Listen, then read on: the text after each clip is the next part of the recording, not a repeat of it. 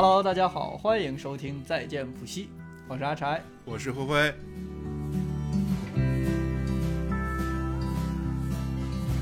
来吧，自觉点吧。Hello，大家好，我是常驻嘉宾。现在都不报自不自报家门了，现在直接管自己叫常驻嘉宾，嗯那谁能知道他是谁呀、长阳嘉宾，，Hello，大家好，我是飞行嘉宾。有事儿吗？一直在天上的那种。好久没有更新了，刚才那句话说的甚至有点陌生，我们练了好几遍，主要是因为最近这个大病了几场啊。因为关大家应该这段时间都病了很多，大家应该收到我们那个群公告了，不是群公告，第就是播客公告了。对，最开始我呃染疾的时候还觉得这事儿挺新鲜的，觉得要跟大家分享一下，肯定能够抢播抢占一波流量。然后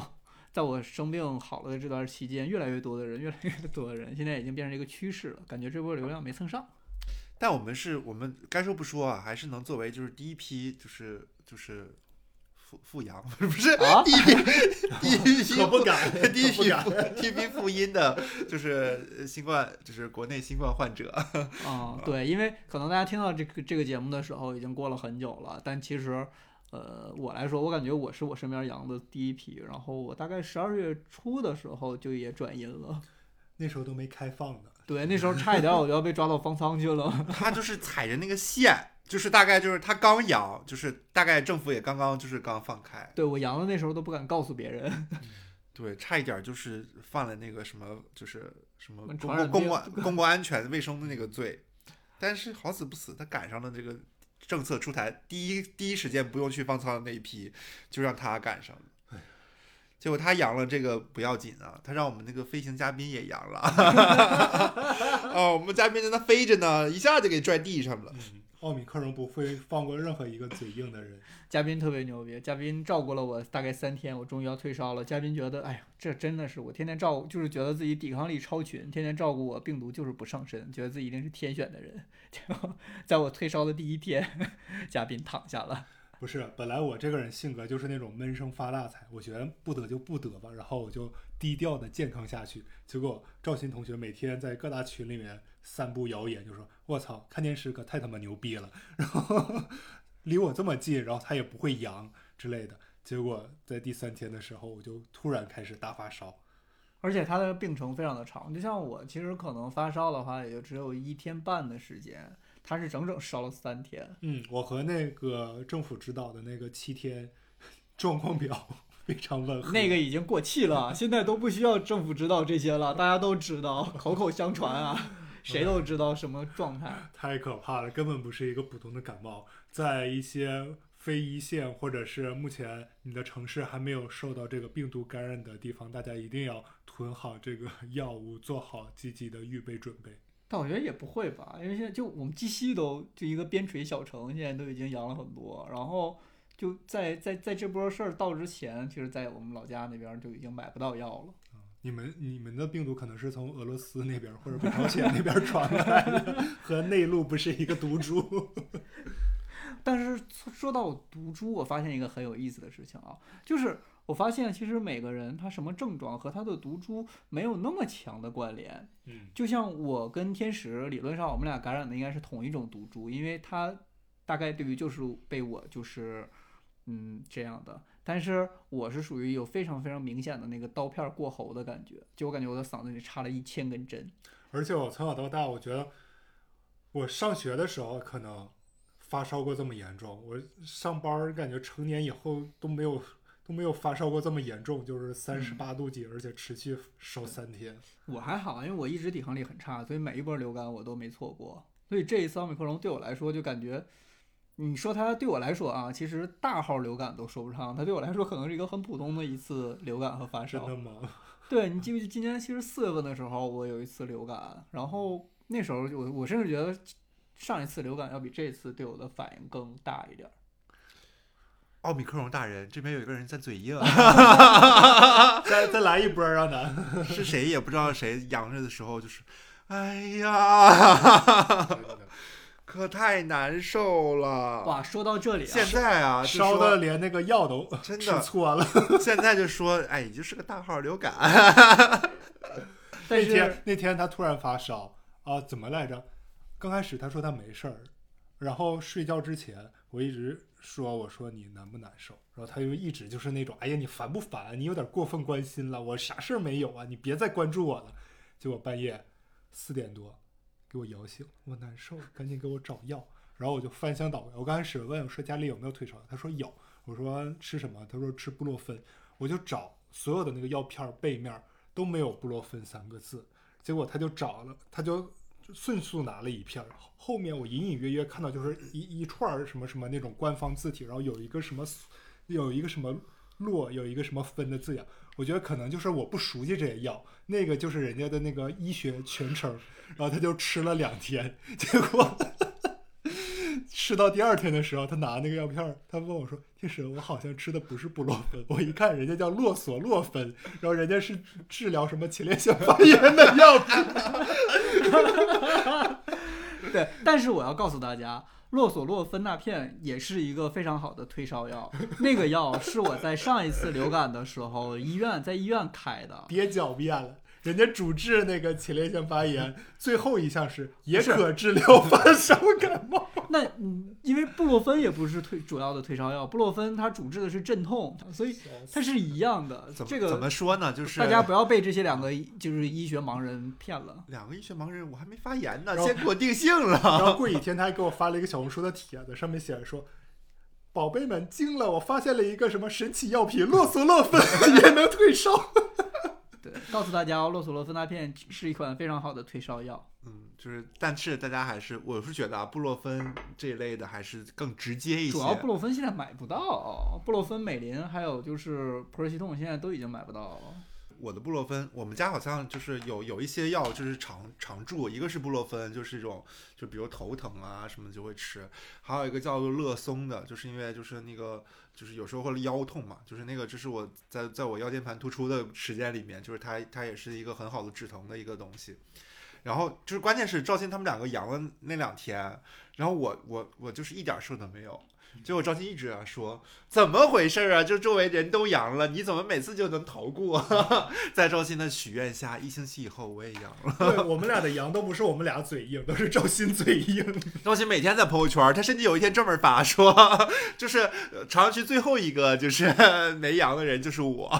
赵鑫发完这个朋友圈之后两天吧，嗯，我就阳了。我家里供着一个病毒的模型，我天天给他上香，说赵张辉怎么还没阳啊？赵鑫快快好了的时候，把我给弄阳了。但不是把我不是我传染的他，而且张辉这个毒株也非常的有趣啊。他大概就是发烧烧了整整三天，然后也很痛苦，因为他之前就有腰伤嘛，所以发烧这次再加上腰疼就更痛苦。痛苦就算了，等到终于退烧了，在家可能休养差不多了，直到第十天的时候测抗原还是阳性，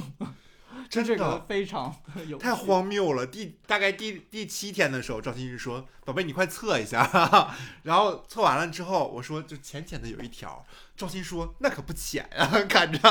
然后说第八，他说，然后我说第八天我在测的，他说看你这个深浅度，第八天也够呛能阴的。结果第八天还是。然后你知道往后测几天之后，测到第十天的时候，你想想说正正常人七八天都已经阴了，我第十天还那那条杠还是很深，你知道吗？就是有一种这辈子我都阳那个阴不了的感觉。然后那天就是另外一个朋友就说说你要不要考虑一下换一个品牌的抗原啊？这个 真的是这里也有一个另一个故事，就是张辉前几天一直测阳自己阳的那个抗原，也是我给他的。对，而且我们有另一个女性朋友，就是她好像发烧完第二天嗯测就是阴，他就很质疑，然后他那家里那一盒测完都是阴，他就不信，然后半夜 开车到我们家又拿了一盒我们家的抗原测，然后是两条杠的弱阳，他就放心了。就是因为我我唯一买不到的东西就是抗原，所以我的抗原基本都是我的各个朋友们支援我的。最开始的第一个抗原是。哎，谁给？哦，子君就是我们的一个朋友，就是给我寄了俩，然后那个就是用来初期检测，然后后面的话就是我又不够了嘛，然后我我的前室友又给了我，就是好像给了我两个，也是两个，然后就是，但是那个就是很很快用完了，因为你知道我中间有个四五天一直，然后后来赵鑫就给了我一盒，里边有五个，我里边有就是那个七八九十这四天全部都是用的那盒测的，然后都是阳，对，然后到第十一天的时候，我就是听从了下，就是我那个我们小区那个社区团购买的抗原也到了，然后我就拿那盒新的抗原，在第十一天的时候测了一下，就是恢复了阴性。就是咱不知道他可能第第七天用那个新抗原测，可能也是阴就那刻我就在怀疑，是正好我是第十一天用了这个抗原它阴了呢，还是因为我可能第七天就阴了？所以我觉得抗原真的不准，就是不同品牌它这个灵敏度都不一样。对，就是有的时候你测吧，就是它就是它就是阴的，但是你可能换个抗原你就阳了。所以说吧，就是有的时候吧，就是人家官方的建议还是准的，就是抗原只是一个辅助的来。大家还是看症状，对对就是无症状就是没病，有症状就赶紧吃药。对对对，如果真的很想知道自己是不是阴了还是阳了，你就去那个就是核酸检测点儿，虽然现在很少，现在没有了，有还有啊，就是没什么人去测。嗯他们说就是我们小区有一个人专门去测，然后他说工作人员在里面闲的无聊，那个手机都快玩出火星儿了。我我有一个同事特别搞笑，就是他一针一针疫苗都没打，然后看我们症状这么严重，而且我们有一个同事就是因为没打一三针疫苗，一针都没打，他连烧了六天，他就很害怕，他就决定要去打疫苗。我们觉得现在就是打第一针是不是有点来不及了？然后他去了之后，人家说不行，你得先有一个核酸检测才能打。他就去核酸点检测了一下，结果当晚就发烧了。想说做核酸的路上阳了。奥密克戎说你想预防我，不如直接来打吧。我帮你，然后我的那个药来来源也是特别离奇，因为我们家这个已经有一个经验了，结果当我烧的时候，他就翻箱倒柜，然后找各路人士要药，我就想，那你前两天到底吃的啥呀？我吗？啊，对，是就是真的，这个药和人的体质还是挺匹配。有的人吃布洛芬退烧好，有的人吃普瑞西痛退烧好。比如我前两天吃那个洛索洛芬达片，我觉得我退烧效果就不错，因为我大概也就只烧了一天半。我怀疑张鑫的发烧不是奥密克戎引起的，就是前列腺发炎。对，然后天时先吃那个洛索洛芬达片，就是迟迟不退烧，我 我就觉得很疑惑。然后我就想，那就试一些其他的药吧。我就开始开始翻箱的找柜，就开始找朋友去要一些就是真实的布洛芬。然后布洛芬认 真实的布洛芬，还有朋友支援了我们一些普瑞西痛，反正都给他试了一下。在这儿呢，也是给大家提个醒，如果嗯大家就是家里有很多种药的话，建议只尝试一种，不要再混着用。嗯，但这些医学常识我都是在治好开石之后才学会的。我就我就吃那个布洛芬有用，而且就是我是周围所有人里面唯一一个认同莲花清瘟的人，我觉得我吃真的有用，就是那个嗓子。但是冒凉风是有舒服的那个缓解作用，但是周围所有人都说你神经病吧？但你吃核糖、喉喉糖也会有凉风啊。是吗？嗯对，我我感觉我真是吃可能吃中药也比较少，我就觉得吃那个莲花清瘟真的是有缓解作用。我完全没有这方面的感受，我觉得它是是有凉风的，但是那个凉风就是喉糖和薄荷也能带给我。我感觉跟他们还是有些区别，因为我我我就我这个毒株真的很凶猛，就是我一直是高烧，就是他们一般就是医学建议不是超过三天，如果还是烧到三十八度五的话，就得去医院了吗？然后我就是连着烧了三天三十八度五以上，就是只要我就是吃完药过几个小时，它就马上烧回到三十九度那个位置上。然后我我我就我一直吃的就是布洛芬嘛，但是我吃那个布洛芬就是效果不是很明显。然后当时我老板就是他们家正好孩子就是也也得过一轮了，然后还剩一些那个那个美林，他说你可以换个药试试看，然后他就闪送了给我给我一瓶那个东西。你老板对你真的是真爱了。美林现在在那个什么儿研所门口啊炒到三千块钱一瓶，我只我我们得的比较早嘛，那会儿还没有就是就是他发现这么紧缺，然后当时就给了我这么一瓶，因为找你要差价。对啊，关键是就是后面那个配比，因为它本来就是一个儿童的嘛，但是成人确实那个，如果你没有那么多就是能够退烧的药，可以试一试。我就把后面那个剂量按照他那个体重跟那个什么身高换算了一下，那是一瓶儿嘛一次。但是但是我又不敢换算太多，因为那个确实他那个极值离我的那个身高和体重都是有些太大的差距了。就那个极值大概是十毫升，我差不多到个十五到十七毫升那个位置，然后喝那个是真的就是还是有些用的。我大概喝了就是也不知道就是它是不是烧到这儿就差不多该停停止了，但是它喝完之后确实那个退烧的效果会比较快，因为布洛芬我吃的都是那种胶囊跟片剂，它就会比较慢。然后那个美林它是液体嘛，然后进去之后它那个药效发挥的会比较快，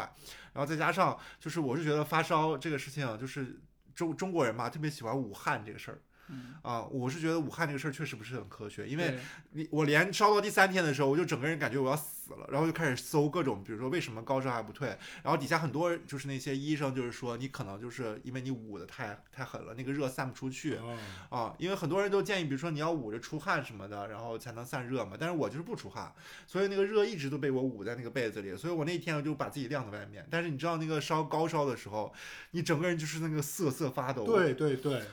我非常的冷，但是我那天又觉得不应该盖那个被子了，我就把自己就穿上最薄的衣服，然后把自己晾在那儿，然后整个人在跟那个这个发抖做斗争。我那天就过得非常的痛苦，我就跟赵信说我要死了，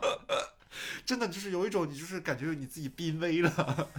哦，我我我当时最难受的时候，觉得自己会不会折在这一次？真的，我就感觉我年轻轻，我会不会成为那个新闻报道里？后来想说，就我在报道里看起来也不是特别年轻了。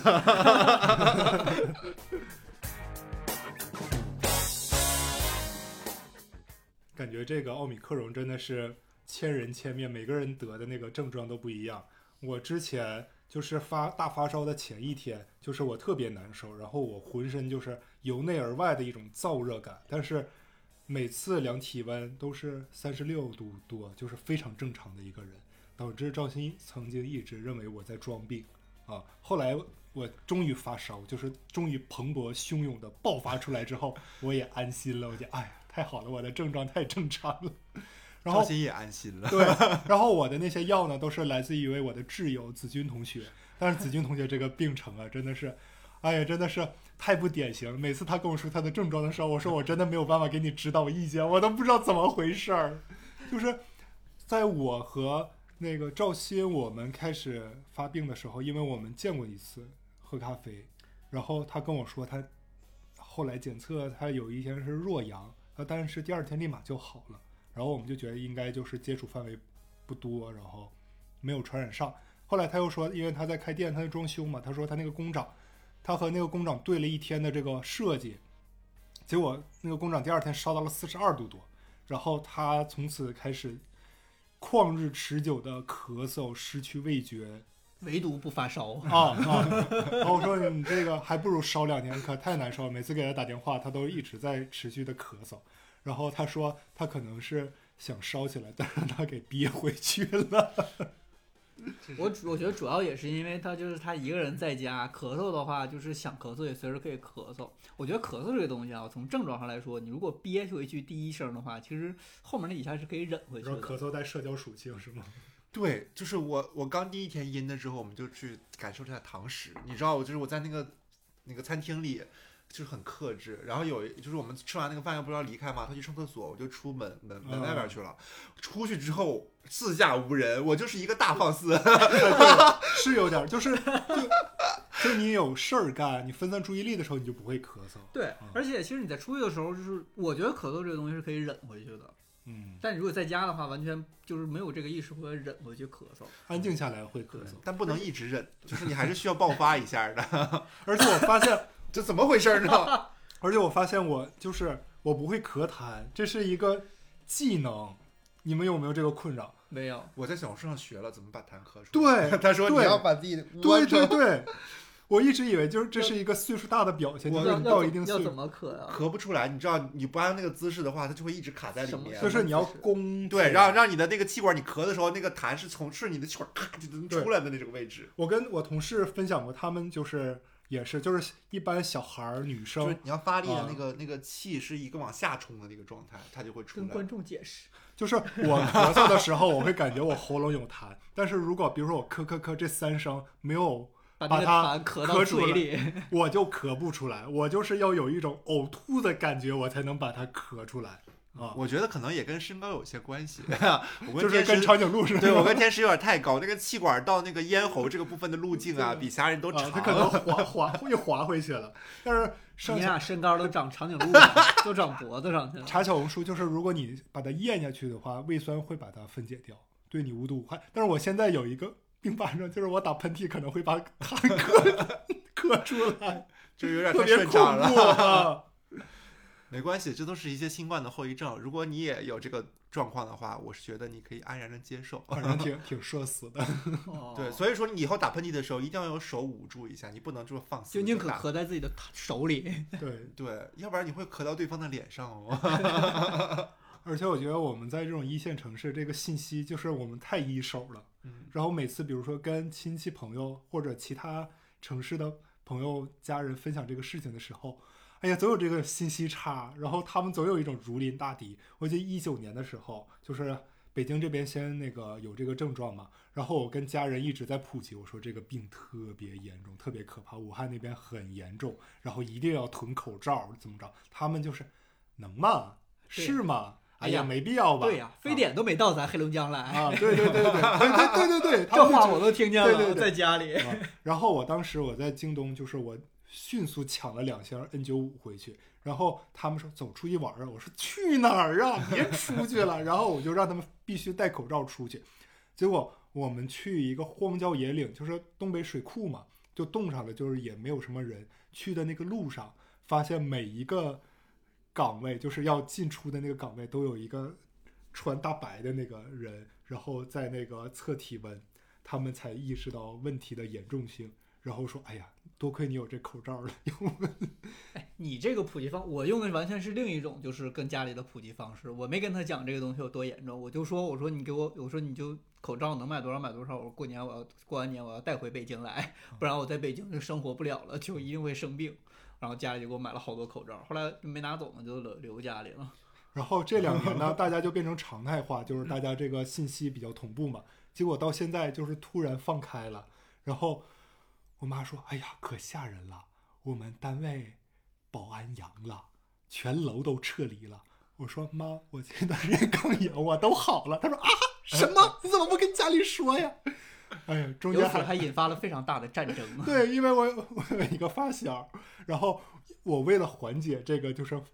看起来非常恐怖的事情，我说那谁谁那个发小前段时间换工作，去公司报道第一天就阳了，当晚大发烧。就他其实是想说说这个病毒现在已经常态化非了常常态化了，然后大家都会经历这一波。结果没有想到，这个发小一就是换工作没有跟家里说，二阳了也没有跟家里说，好死不死，开始的妈妈听到这句话之后，迅速捕捉到了这两个信息点，然后给，然后在撂下电话的两分钟之内，给这位发小的妈妈拨去了电话。嗯，我我觉得我妈可以算是我发小父母中的这个信息中枢了，就是大喇叭，你知道吧？你发小就是说杀了你，我我我在卧室躺着打完电话之后，我走到客厅，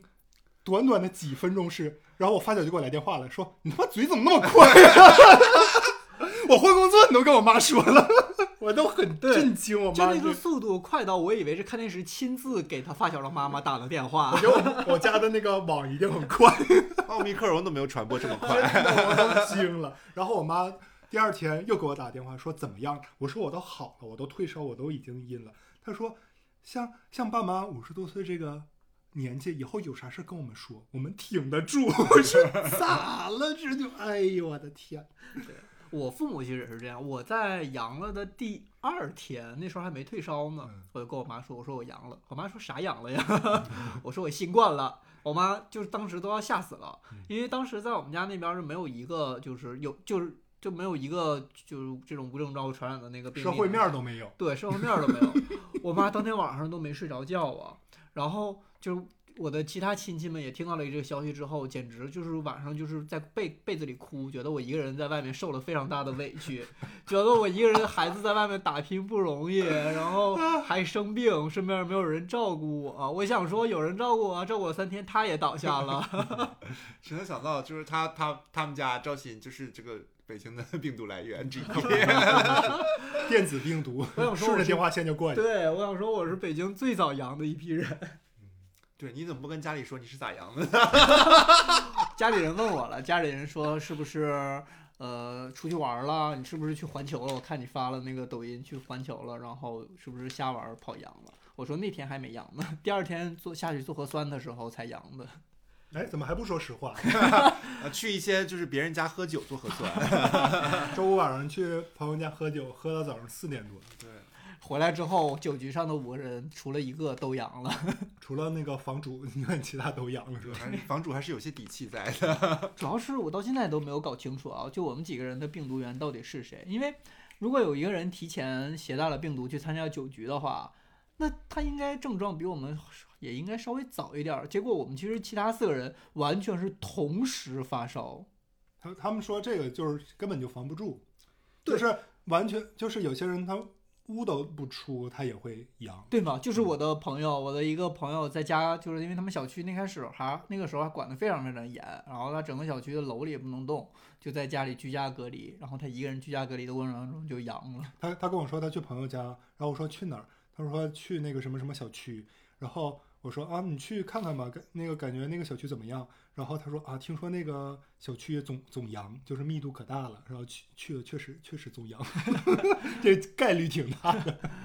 我是我是在赵鑫阳了之后，然后我就搜那个网上不是有那个就是那个买药清单嘛，北京一直买不到，然后我就把这个清单发给了我妈，因为我我们家那会儿还没有，就是然后我妈就去挨个药店给我买，然后给我买了给我寄了完整的一大箱，然后我妈说就是能不用就不用啊，我说妈就是。我还是很期待，就赶紧早养早好。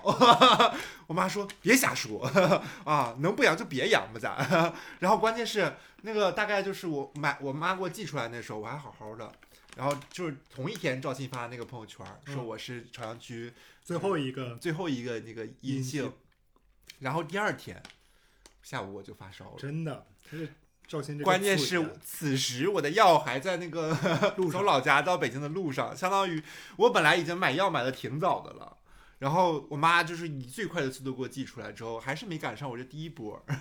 但是第一天确实因为我有布洛芬嘛，所以说发烧倒是没影响。我收到那箱里边之后，我妈就感觉有一种就是给我寄来了我这三就是这辈子所有发烧的药，就是比如说我让我妈买九九九。然后按理说就是一盒九九九就已经很大一盒了，我妈给我整了三盒，然后西瓜霜也是两两大两大盒，反正就是就是近期如果有哪些朋友还还没有要，我是可以给他们邮寄的 啊。但是唯一没买到的呢就是抗原啊，因为我也不知道，就是我们那个偏远小城是布洛芬什么的都没卖完，抗原先卖完了。啊，就是我妈说，就是我说我收到那盒，因为我当时最需要的就是抗原，我就翻了半天，然后没找着，我就跟我妈说抗原呢，她说买了一堆验孕棒嘛，就那玩意儿没有，那玩意儿是干啥的呀？我说那玩意儿是看有没有阴那个阳的。她说那咋整啊？妈上哪儿去找去找去？我说不用了，就是我我小小区团购了，就没有就没有了。然后我说你有没有给自己留一点儿？她说她说呃应该用不上吧，咱这儿也没有疫情。哎呀，啊都可犟了，我发现这啊然后关键那盒里边没有莲花清瘟，嗯就是我那个泌尿单里没买着。然后我我看那网上不是说莲花清瘟没啥用吗？我就跟我妈说没有就没有吧。我妈说我搞着了儿子，啊，给你寄给你寄一箱去呗。我说我不要，我说我没有用，这个药该可吃可不吃。她说行吧。然后我以为就是这个病毒没有那么快，因为我们家就是山东省东营市是就是全中国很少，就是在管控期间基本没有病例的一个地方。风水宝地，对，然后所以说没想到就是这波放开了之后，能那么快的速度传染上。我爸妈昨昨天还是前天就光荣的都阳了。啊！但他俩阳了之后吧，就跟我说了一声之后，我就跟他说你俩快吃药什么的嗯。然后他们俩大概就说了两句，然后就问你回去上班了吗？我说你俩都阳了，能不能关心点别的事儿？你管我上不上班呢？我爸也是，就是阳了之后跟我说的第二句话就是你回去上班了吗？啊，他们觉得工作可重要了，对特别我因为自己生病影响了工作呀。对他俩，他们就非常不能理解，就是为什么我还在家工啊作。就是我感觉在家工作，对他们的那个脑海里就会有一种儿子要失业了，对对对对对对对对，他们好怕我就是在家工作，就是感觉我这个工作要没了。我们那个阿姨，保洁阿姨每次来打扫的时候说：“啊，你们在家工上班啊？”我说：“对。”她说：“那影不影响工资呀 对我妈一直以为就是在家上班这件事情是一件不太好的事儿。？”你这还行，你这还那个什么地方支援那个中央，还那个药还用得上呢。我家就是我都已经好了，给家里打电话之后，我爸每天给我发一些公众号是如何预防、如何退烧、如何保养、如何治疗，就非常延迟。然后呢，有过一阵儿，然后我妈说她开始咳嗽了，然后嗓子痒，我说你这个症状啊，八九不离十了。她说不能，妈不能，就是那种。哎呀，我就想，我说对，初期症状还有一点就是嘴硬。然后过两天儿，哎，不给我发了。我爸总给我私信说你妈那个感冒了。我说是不是那啥呀？他说哎呀，反正那个说有点发烧怎么着。然后但在家家里群里呢，我妈就说没事儿。我就正好那个那个买的那个抗原富裕的也到了，然后家里还有富裕的那个布洛芬，我说给你们寄吧。然后我爸这边还说不用，我妈那边说把单号给我。然后前几天我刚给他们发了一个网上那个段子，就妈 那个就是儿子说妈你那个备点药吧，备点这个装备吧。然后妈说不能，妈信佛，与奥米克戎无缘，知道吗？他入不了我的身。然后过两天他就咳嗽，儿子呀，你爸感冒了，你给你给你爸寄点药吧。然后说儿子问说你是我爸感冒还是你感冒？他说妈这是唱歌唱的。过两天说儿子呀，你那药到哪儿了？怎么还没到啊？真的，一模一样。父母真的这个时间差，还有这个嘴嘴犟的这个劲儿，真的是一模一样。真，我前两天我姑姑还给我知道我阳了之后，你知道你就是你阳了，嗯家族群就会都很快的知道你阳了。嗯，大乱，对我姑姑 就跑来跟我说说说说，哎呀，你阳，听说你阳了呀？然后说咋咋就咋咋咋整啊？反正就类似于说，然后说类似于，因为我现在我我表弟也在北京嘛，他说就说我问那个就是问我表弟，就说说说说你辉辉哥阳了，他说啊，然后他他意思是说我表弟说我住的很偏远，应该应该影响不到我。我当时就想拿把刀 冲去青年路，把我这个表弟给扑出了。青年路就记啊，谁给哪来的优越感呀？青年路是始发地，我告诉你，这次奥米克戎的大爆发，溯源绝对能溯源到那个什么什么朝阳园儿，就是周五晚上喝酒喝到四点的那帮人。赵鑫周晚上四点就是在青年路的朝阳园喝的这个酒，我想说最好笑的是，我在那天周五的晚上喝到四点，跟着跟他们，然后我们都阳了。但凡早点儿啊，这个免疫力都能把它给抵制住。然后其中的两个朋友呢，周六的第二天，第二天周六的晚上去酒吧里，每就是酒吧里的每一桌都喝了酒。后来上海都知道了，北京有一个酒吧全阳了。就是有一些毒虫啊，就是 不自知。但是我觉得这次怎么没有流掉啊？我得可想看这帮人挂在网上了，要遭到世人的唾骂。现在现在估计调不过来，那你得累死我们对堂姐。交叉，堂姐说新增病例十万零八百，病例一，病例二。堂姐这一二十小时都读完了，说新发布会又要开始了，昨天的还没读完呢。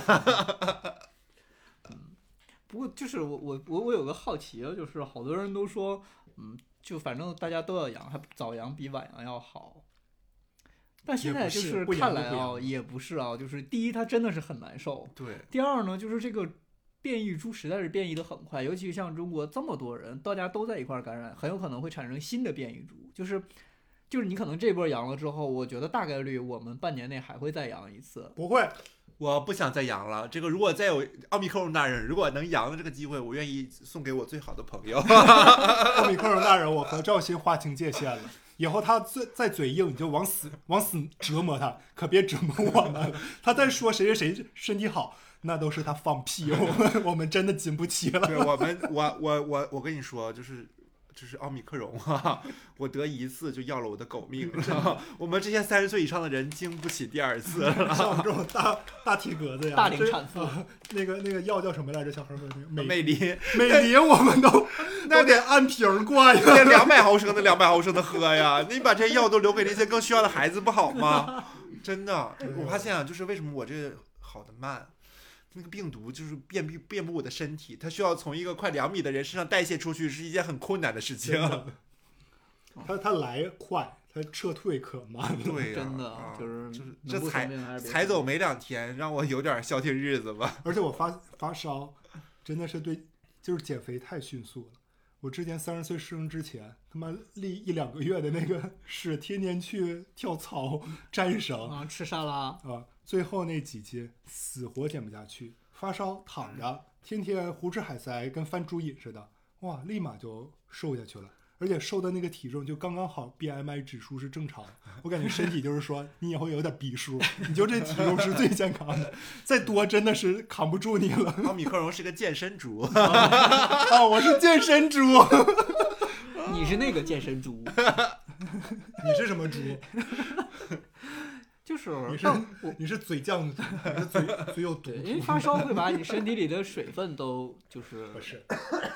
就是给你烧瘦了呗，正好烧的是你的脂肪，而不是你的肌肉和水分，是吗因为？我这两天也，这是多好的猪啊！我这两天也称了，也没反弹。那说明这个健身猪还在体内呢，时刻等待第二波进攻。对但是但感染完不要去运动倒是真的。就是此时为运动稍微正一下名儿，因为就是我我现在在那个健身房啊，嗯，教练就变得很惨，因为到处都肆意流传着。得得了病恢复了之后，如果马上健身会得心肌炎的传说，导致大部分的会员都不去了。他想让大家知道，就是剧烈的有氧跟剧烈运动有可能会导致一些身体上的变化，但是你也得慢慢的就是得恢复一些正常的运动啊。对我这个时候是呼吁大家，就是走进健身房也好，还是有一些日常的运动也好，就是你需要一个恢复的过程，让你的身体适应运动这件事情。但是拒绝拒拒绝一些剧烈运动，对啊，你和别上来之后就那个配速就干到个六七的，就在健身房奔跑。那我发现有些人嘴上一套，他行动一套。我们那个秦老师啊，然后那天我周末 发了一个出去喝咖啡的照片，我就是就是我寻思出去透透气、散散气，他立马发说你出去溜达了，然后说你那个两周之内还是在家静养、这样比较好啊。两周之内特对特别，然后那个不要那个什么去人群内，还是比较虚弱的。结果我那个 Apple Watch 他妈天天推送，他又健身了六百大卡。我说那你怎么天天还去健身房？他说我是康复康复训练。我 跟我跟你说，这两天我身体力行的检测了一下，如果你是做一些恢复的训练啊，你绝对消耗不了六百大卡、啊。我这两天每天去做恢复训练，也就能用一百五十卡。他那个还有什么什么齐老师又什么力量训练六百大卡，又骑单车三点八公里。你说，就是恢复训练绝对烧不到两百卡，我这六十分钟一百五十卡都撑死了，那我都流已经流汗了，你知道吗？今天无论做什么，那个心率都上不了一百二，啊，稳稳定的维持在九十五到九十八之间。有些人那个安慰你，劝你在家安心养膘，自己自在那卷的要死。他想获得这两个周的黄金黄金健身期，就相当于这两周一下给你拉开差距。大家一定要分辨好。超越了那个同龄人百分百分之九十九的同龄人。有哪些是真的关心你的身体健康有？没有 有没有这种新冠表？真的，但是就是该说不说啊，就是那个剧烈有氧还是不要做啊！我在家里搬快递都给我搬累死了。你知道，就是那个得阳了这两这十几天，我那之前那个不发货的快递，不知道我们陆陆续续都收到了。就关键是每天就是收到一两个，我那堆了十几个快递，我就跟那双十一开箱似的。我那天把那十一个都快递打开之后，哇，给我累的，我整个一个虚弱的瘫在沙发上。我想再也没有就是拆过这么多箱。你知道那个拆快递有多复杂？那个胶带那封的呀，你得拆四个角，那每拆三个我就得休息一会儿。关键是那快递上都不知道有多少病毒。啊没事儿，现在病毒都怕你。我现在就是每次叫叫外卖，就是不想跟大家有交接触，每天就是就是按完门禁就在门口等着，一有一敲门我说放门口，我们也是。对，然后还有一个就是外卖小哥就特别不服气，说就是什么听不见，然后我就没回他，我咳嗽两声，他就放门口了。对真的，真的，你跟他说放门口，有的人就是不说，然后就疯狂说外卖外卖，我说放门口就是听不见，然后你在门口啊 放门口了啊。然后关键是我最近就是我们之前就是在我阳的这段时间点不到麦麦当劳，因为麦当劳附近可能都店都阳了嘛。然后最近点能就是可能大家最近都恢复了那外卖员，然后送来之后吧，我就让他放门口。你知道你知道有些外卖你就是不知道为什么他听见你放门口，他说好的啊幺八零九的麦当劳哈放在门口了啊幺八零九的麦当劳，我那一层都知道我点了麦当劳。还有哪些就是一直在门口就是喊我的房号，然后说你的那个什么什么的外卖啊，给你放在门口了，就是为什么要重复一遍呢？就是那一刻，就是隔着门，我都在屋里都要社死了。就是我的邻居都知道我今天吃什么外卖，他他他有的会戴着头盔，然后那个他他自己听不清是吧？他自己他确实是没有听啊清，然后有的可能他他们随时都一直戴着耳机嘛，因为他要随时接客户电话，有的耳机也一直在耳朵上，所以这样的话，其实咱们说话就他有可能也听不见，因为你发现每个外卖和快递，他其实叫我们的时候都声音都非常大，是因为他听不见外面说话，所以他用自己觉得正常的声音，其实已经喊出来了嘛。但是咳嗽他们真的听得很明确，你只要咳他就跑，嗯，因为那会儿就是能养能健康的外卖员不多了，啊，但是那会儿就是我真的就是叫外卖三三个小时起，有一天四个半小时都没送到。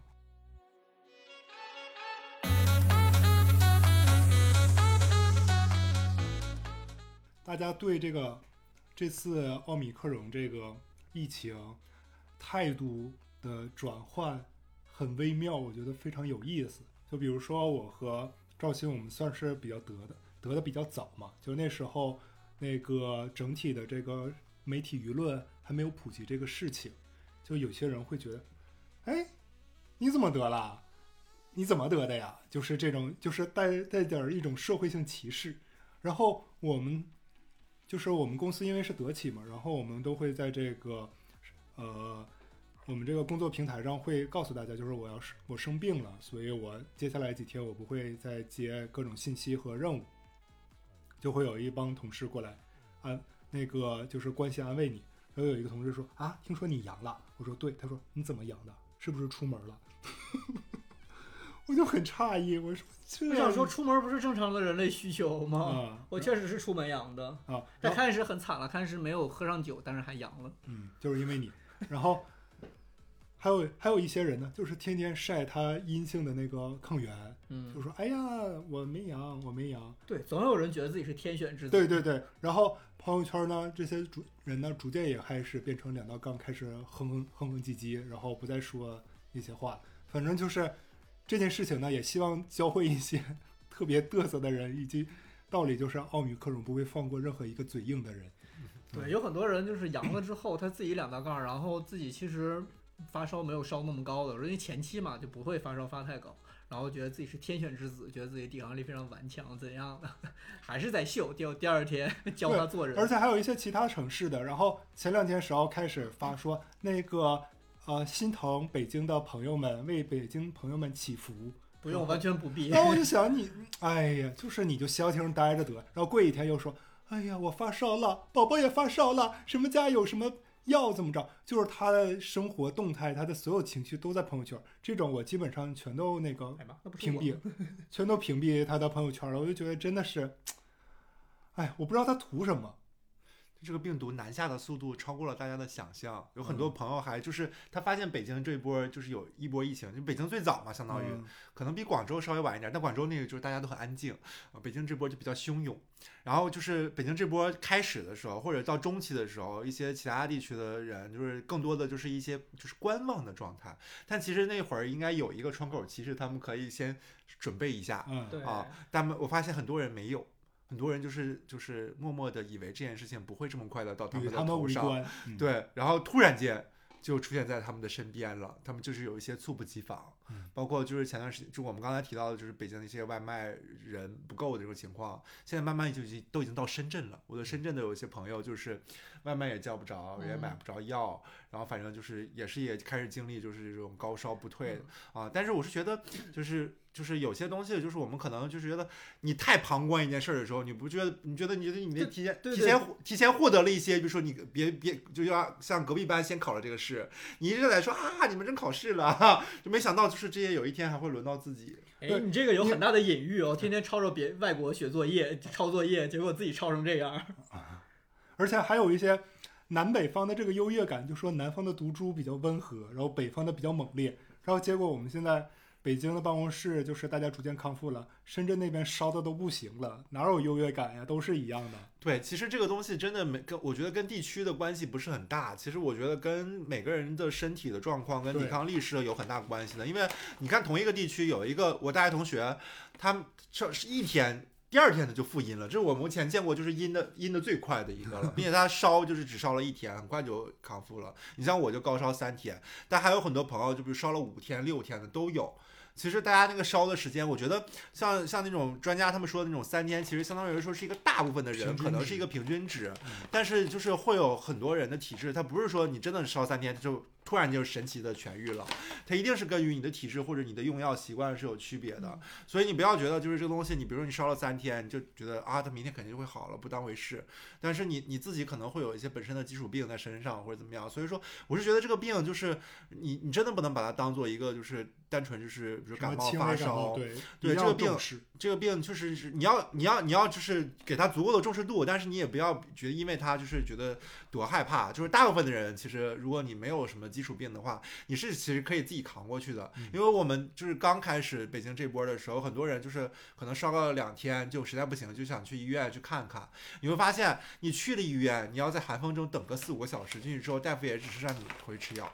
就是有些病是其实是可以自己扛过去的，但是你你有了这么多大家的不同的信息之后，你是可以自己在家里做一个初步判断的。比如哪些是你可以在家里熬一熬，哪些是我觉得我我在那个发烧第第第三天之后，就是我用的那个网上那个互联网的那个有些那个看病的门诊，你是可以跟他说一下你有什么症状，然后是不是可以去医院的推推荐啊科语医生。啊，因为上面会有一些就是其他地区的三甲医院的大夫，因为对你像啊，不是说比如只有北上广三甲医院的大夫才叫三甲医院的大夫，而且其他都是很基础的病，对。而且哪怕就不是三甲医院，我觉得其实这个二甲医院的大夫他也是大夫。对，你像人家学医也学个七五六七八年的，就是他们是有一些就是我们常人就是这些人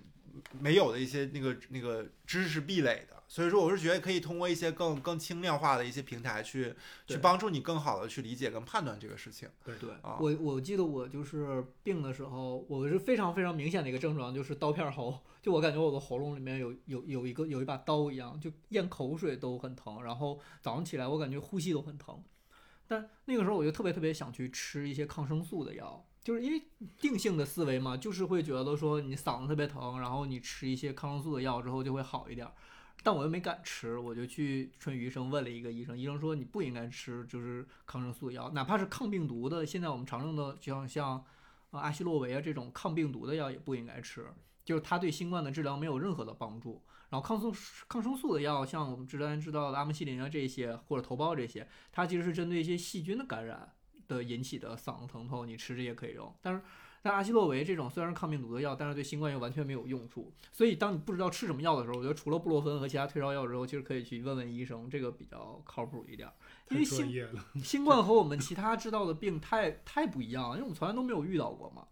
而且现在市面上大家推荐的药也都是为了缓解症状的，比如说你发烧了，然后大家推荐吃布洛芬也好，吃普热西痛也好，或者吃美林也好，就它都是为了让你能变得舒服一点但并不是说让你帮你驱逐出去这个病毒，因为本身是你的抵抗力在帮你驱逐这个病毒。对对，然后像其他的像嗓子疼啊这些，其实我个人是感觉啊。网上那些偏方对我来说没有什么大用，我只有吃喉糖的时候会觉得舒服一点儿，是因为喉糖的那个糖顺下来之后，它是它它它粘在嗓子上，会让你觉得就是稍微有那么一点儿舒服，但是它也不是说帮你就把你喉咙里面的疱疹给你去掉了怎样的。嗯，像其他咳嗽的，就咳嗽，我觉得也没有什么药可以治咳嗽。止咳糖浆也是，你喝下去之后不要喝水，让那个让那个糖浆粘在你的嗓子上，让你舒服一点儿。那其实它也没有治咳嗽。嗯，感觉都是缓解，这都是缓解解症状，所以就对于一个全新的病毒来说，我觉得我们多问问医生没什么问题。而且哎现在大家都都阳过一遍了，主要是是药三分毒，非常不建议大家就是有点什么症状就吃药。就是我我真的整个新冠感染的期间，我只吃过退烧药跟西瓜霜。西瓜霜我吃它的问题不是想比如说治嗓子，单纯就是想就感受一些那个就是那个凉感，因为那会儿，会舒服一点儿。对，其实包括那个嗓子疼这个东西，不是所有人，比如说你不要拿嗓子疼不疼来判断自己有没有得新冠，就很多人就是他没有那个变声期。对哪怕就是你像我跟天使感染的应该是一种毒株，但天使没有明确特别特别像我这种很很疼很疼的嗓子，它可能就是跟我的症状又不一样。就这个哪怕是同一种毒株，它的反应和症状也不一样。所以最最最明确的判断就是抗原或者核酸检测，其实能判断出来嘛。但如果你没有条件出门的话，我觉得抗原是一个比较好能判断出来的是，就有有几个症状其实是一定会有的，就是比如说你嗓子会有一些初期的就是嗓子干这个部分，特别，干。对对对，这个是一定会有的，就是因为它是一定是因为它是一个呼吸道的一个一个嗯病毒嘛，它一定会从那个嗓子咽喉那部分，你做的核酸其实也是捅你那个位置，嗯它就会先从那个地方感染，然后就发烧这个东西，发热是一定也会有的，就是这两个症状是我目前见过的所有感染新冠里面一定会有的症状，但后面的比如说味觉、嗅觉失灵啊，然后什么嗯。就是吞刀片儿啊，然后头疼爆炸呀这种东西，其实不一定所有人都会有，或者关节疼痛之类的。还有的。人屁股疼，对，就是那可能不是这些这些就是真的是分因人而异，所以说就是大家比如说比如比如一定会觉得，比如说我我就是很多人都会说，比如说我得了新冠之后，我的味觉和嗅觉一定会失灵，哦，没就是没有没有但没有，但是真的每个人每个人症状会不一样，有的人真的会尝不出味道，嗯但像我来说，我那段时间就是你吃什么东西都非常的咸，嗯哎，我也有点，对你口淡吃什么都变得，天我做饭确实是放的盐多了点儿。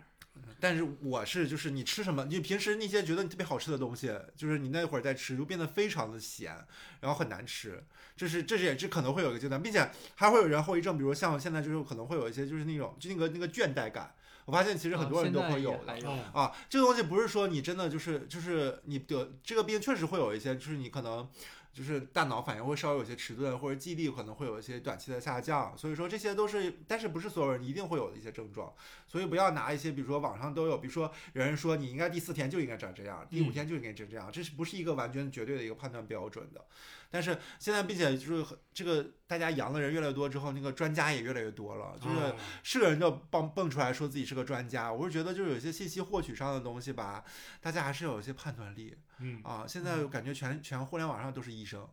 对然后有些媒体也挺无良的，对，就是老老老发一些就是专家建议，专家说什么什么东西而且，可能也是断章取义，可能专家那个联系上下文不是那个意思，他就想搞个大新闻，然后把一些吸引眼球的这个结论，我记得刚刚就是我阳的时候，然后看到一个新闻，就特别醒目，说呃日本现在正在流行那个 XBB XBB 的那个，地狱犬，哦，地地狱狱犬犬毒株，然后啊说特别恐怖，死亡率特别高，对，但后来你其实就是联系上下文或者去外网看一下的话，发现就是日本的死亡率高，并不是因为这个这个这个东西，是因为它有存在很多很多种毒株，又怎样怎样。然后就就就就有的时候这些媒体就特别喜欢选一个，嗯，大家看起来很很从来没见过的一个视角，然后去获得很多流量。这个嗯，怎么说呢？反正能激起大家这个共情或者是情绪浮动的，也就是那几招儿，什么民族对立呀，就是哎呀，虽然我们现在这样了，但是国外更惨呀之类的。嗯，但是最近这个世界杯看得我呀，心情激荡。嗯，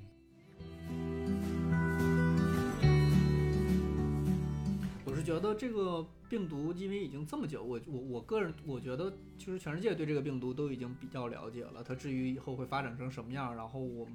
国家又会有什么样的应对的措施，这个不用咱们去去担心这些事情，因为也轮不到你去去决策这些东西。但是对于这个病毒本身，我们没有必要把它想的特别特别的可怕，但是也必须要重视它，因为它毕竟是一个你身体从来没有经历过的一个东西，它肯定会带给你非常非常多不一样而且很痛苦的体验。就做好准备，但是也别把自己想得太脆弱。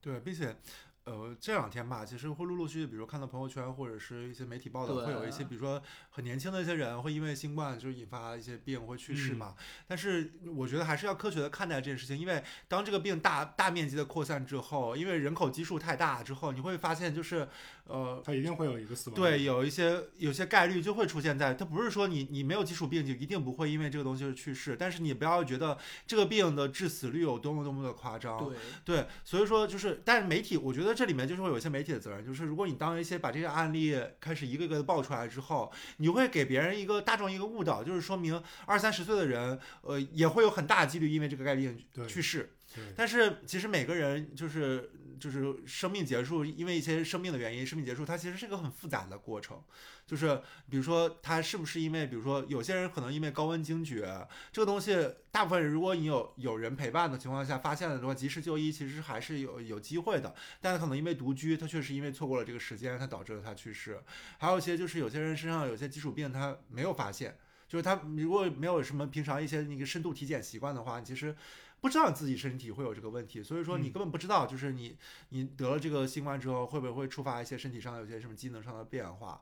呃，所以我我是觉得就是大家还是就是就刚才说的嘛，就是你要重视它，就是你不能觉得它可能就是一个感冒，但是你也不要把它想想象出来，就是它是一个太太严重，太呃了不对得它相比于我们就是就是更其他的病毒也好，或者说我们生活中遇到的其他困难也好，也它也并不算多对，就是不要走很很大的极端。就是我发现，就是一一旦有这些就是大大面积扩散的东西之后，你再加配合着媒媒体的影响，就像你你回想一下，就前段时间我们刚刚一九年的时候，那会儿国外就是每天都有几万几几几十万新增的时候，他们其实也有非常多这种类似于就是两极化对一些人世间里边那些就是看起来很悲情又很绝望的一些东西发生。但是你看，你你如果你你如果你你只是把这个聚焦点放到这几个人身上，你会觉得这个病非常的可怕。对，啊，但是其实你会发现，其实有大量的人其实也是在这个过程中痊愈过来的嘛。所以说，就是当有些我我该说不说，就是觉得就是这个这个政策突就是放开的确实有点就是太突然了。哦，啊，很多人确实是，我觉得所有人们应该都是没有做好这个准备的，嗯所以说我甚至觉得决策放开的这一部分人也没有做好准备，。所以说就是如果你恰好就是还没有，我们其实今天分享的这个东西也是给更多就是如果你已经得阳过，其实听我们就感觉就就是已经没有什么新，就是刚才阿柴说的，其实已经没有热度了嘛。嗯但是你就是其实很多人还没有经历这一切，嗯，所以你在，可能你如果你有幸听到了这个节目的话，我是觉得你可以就是先做好就是一些就是知识策略上的储备，或者一些就是物资上的一些储备，好像能更好的去面对这件事情。对对，而不是说把它真的当一个段子在做。因为虽然有很多的搞笑博主现在在在弄，比如说什么高颜值的人得不了新冠啊，或者说就是新冠说嘴硬这个东西，你你当个笑话看，完全当个笑话看，我觉得可能有一天，就是这个笑话可能会找到自己的身上。嗯对，而且就是从现在的流行趋势来看，我觉得大家可能我认识的绝大多数人，或者说听我们节目的绝大多数人都都会就是感染一遍这个奥密克戎也好，还是什么，就后来有一个什么样的变种株也好，我觉得大家都会得一遍的。那既然都会的话，那也没有必要太恐慌这件事情，还是做好准备嘛。尤其我我我是觉得我阳了这件事情，在我们家里就是做了一个非常非常好的一个教学意义，就是哦对，不应该喝酒到四点。呃，就是我我父母不知道我喝酒到四点才阳了这事儿啊，他只是那个刀片儿感呀，他要补病，他也他第二天也也刀片儿。你喝酒喝那么多，闭嘴吧第二，天嗓子都难受。闭嘴吧你。酒精会让那个喉咙和声带脱水，然后所以会让这个然后发烧再喝水不。舒服啊。对我们嗯就是说，这是一个一个小小知识。赵鑫说：“我想上的价值不是这一个呀。我想上的价值是另一个就是我我发现我阳了之后，我们家里的。就反正家人的态度最开始是非常的恐慌，然后又很心疼我，觉得我吃了很多苦，到后来又会觉得就是这个病看起来也没有那么的可怕，然后以及到现在我们家里人现在已经都阳过了，他们对这件事情都已经没有什么，就就是他在他在感染的时候对这事儿就已经有储备了，因为就是你一个远在北京的家人已经阳过了，并且现在过两天生龙活虎的，所以他们就觉得这事儿没有那么好，其实也消除了很大的恐慌。嗯，所以我觉得这个决策还是有点道理的，就是家里的年轻人给老年人科普，然后以身以身作则，这个是比较好推进。而但是如果我们就是在这个北京打工呢，然后结果远在他乡的那个或者老人突然他们间，那先就那那对那会引起真的会对，如果他们先阳的话，我觉得这个这个这个过程反过来，我感觉就很难科普了，因为第一波先是那些最没有。就是信息来源的，对对，然后先阳的话，他们一方一方面他们也不太 爱分善于分享，所以说他们第一时间的这些大基数的人的那个病症跟一些直观的反应不会出瞬间出现在就是互联网的视野里。但是像比如说像这种大城市先开始的话，你会发现这个信息获取的非常快对啊，很实时。就是那些比如说我高烧三天不退，你就会搜高烧三天不退的人，发现很多人很有这种东西，你会发现啊，你你自己不是一个个例，这东西你会觉得啊还好，就没有想象的那么的可怕。然后，但是我们还是觉得，就是这个病啊，能不得就不要得嗯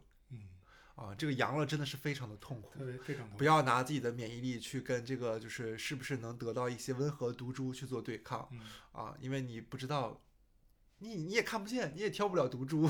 每个人是自己健康的第一负责人对，反正最后难受了还是你自己面对对，啊，所不在乎朋友圈那一两句，就是最后我我是唯一幸存的那两句就是吹牛逼的话。对对对，如果真的能坚持到就是这波这个病毒消失之前你都不阳，你就是最大的赢家。嗯嗯嗯，那我们今天的这个新冠特辑，差不多就呃伴伴随伴随着一些飞行嘉宾的咳嗽声，就到这里了对，啊。这应该是我们二零二二年的最后一期节目嗯，啊。然后这疫情的三年，也就是应该就我觉得就是对要收尾就要了收尾了。然后我们我们这期间也也分享了不少，就是我们感觉最近的这节目啊，就是伴随着几个几个人的生日啊、嗯和一些新冠的那个结束呃对，然后政策的结束，对风控的结束吧。啊，也希望就是明年我们可以获得一个更好的生活体验。但愿吧。啊啊！希望我们这个播客上再也不会跟大家分享奥密克戎和相关的故事。也是新毒株就不叫这名字了。对我们，我们希望就是我我们新年愿望吧，祝福我们所有就是主播、嘉宾跟飞行嘉宾都不会富养平安啊 快乐，啊！我们提前祝大家新年快乐，拜拜。拜拜。拜拜。